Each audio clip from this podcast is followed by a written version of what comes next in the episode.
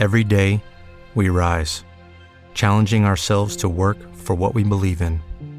At U.S. Border Patrol, protecting our borders is more than a job, it's a calling. Agents answer the call, working together to keep our country and communities safe. If you're ready for a new mission, join U.S. Border Patrol and go beyond. Learn more at cbp.gov/careers.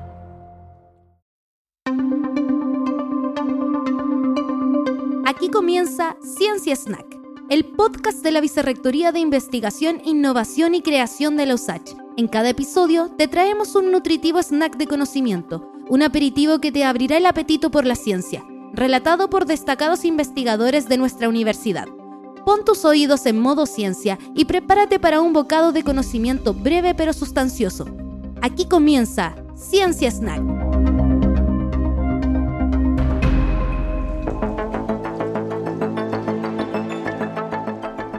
Imagina que hay algo que nos rodea, que nos persigue sin descanso, que puede estar escondido en cualquier lugar o acompañándonos toda la vida y que puede provocarnos enfermedades fatales, pero también promover la evolución de las especies. Soy el profesor Marcelo Cortés, investigador y virólogo de la Universidad de Santiago de Chile, y durante ocho episodios del podcast Ciencia Snack te enseñaré algo más acerca de los agentes infecciosos más enigmáticos y peligrosos del planeta, los virus. En este tercer episodio, virus, colonizando nuestro cuerpo.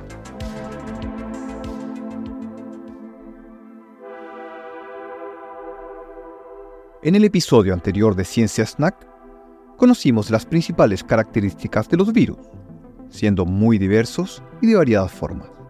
Pero, ¿Qué condiciones necesita un virus para colonizar nuestro cuerpo y contagiarnos una enfermedad? Existen tres condiciones claves para las enfermedades infectocontagiosas. Un ambiente propicio, los hospederos u organismos a quien contagiar y, por supuesto, y más importante, un patógeno que tenga la capacidad de causar una enfermedad. ¿Quieres saber algo más de esos tres factores? Quienes son madres o padres sabrán muy bien que un ambiente propicio para la proliferación de virus, por ejemplo, es la sala de un jardín infantil. Ese pequeño espacio, por lo general muy cerrado, permitirá que el aire sea compartido por las personas y será la condición propicia para que un virus infecte a varios individuos al mismo tiempo y en el mismo lugar. ¿Cuál es el segundo factor? Los hospederos, en nuestro caso son las personas susceptibles a la infección. Por ejemplo, niños pequeños que no tienen sus defensas todavía bien desarrolladas. También adultos mayores o pacientes crónicos, que por su edad o condición podrían tener alguna inmunosupresión o enfermedad secundaria. Y por supuesto que ninguna enfermedad infectocontagiosa sería posible sin el tercer factor, un agente patógeno que tenga la capacidad de causar una enfermedad. Esta puede ser grave o leve, dependiendo de esos tres factores. Por ejemplo, la influenza, que por siglos la hemos sufrido como humanidad, puede ser un resfrío o bien una gripe de alta patogenicidad y mortandad. Pero, ¿se evita la enfermedad viral si falla al menos uno de esos tres factores mencionados al comienzo?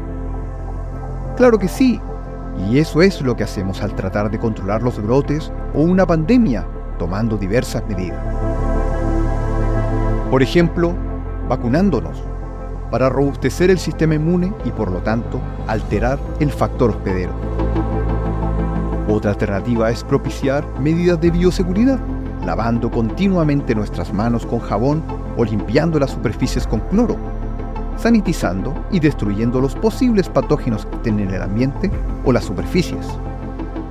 Otra forma de manejar el ambiente es ventilando, porque de esa manera el virus tiene menos oportunidades de infectar o causar enfermedad. Pero ¿cuáles son los mecanismos más comunes que utilizan los virus para contagiarnos? ¿Cuáles son los caminos y puertas de entrada de estos patógenos hacia nuestro organismo? En el siguiente episodio de Ciencia Snack conoceremos más sobre eso. No te lo pierdas.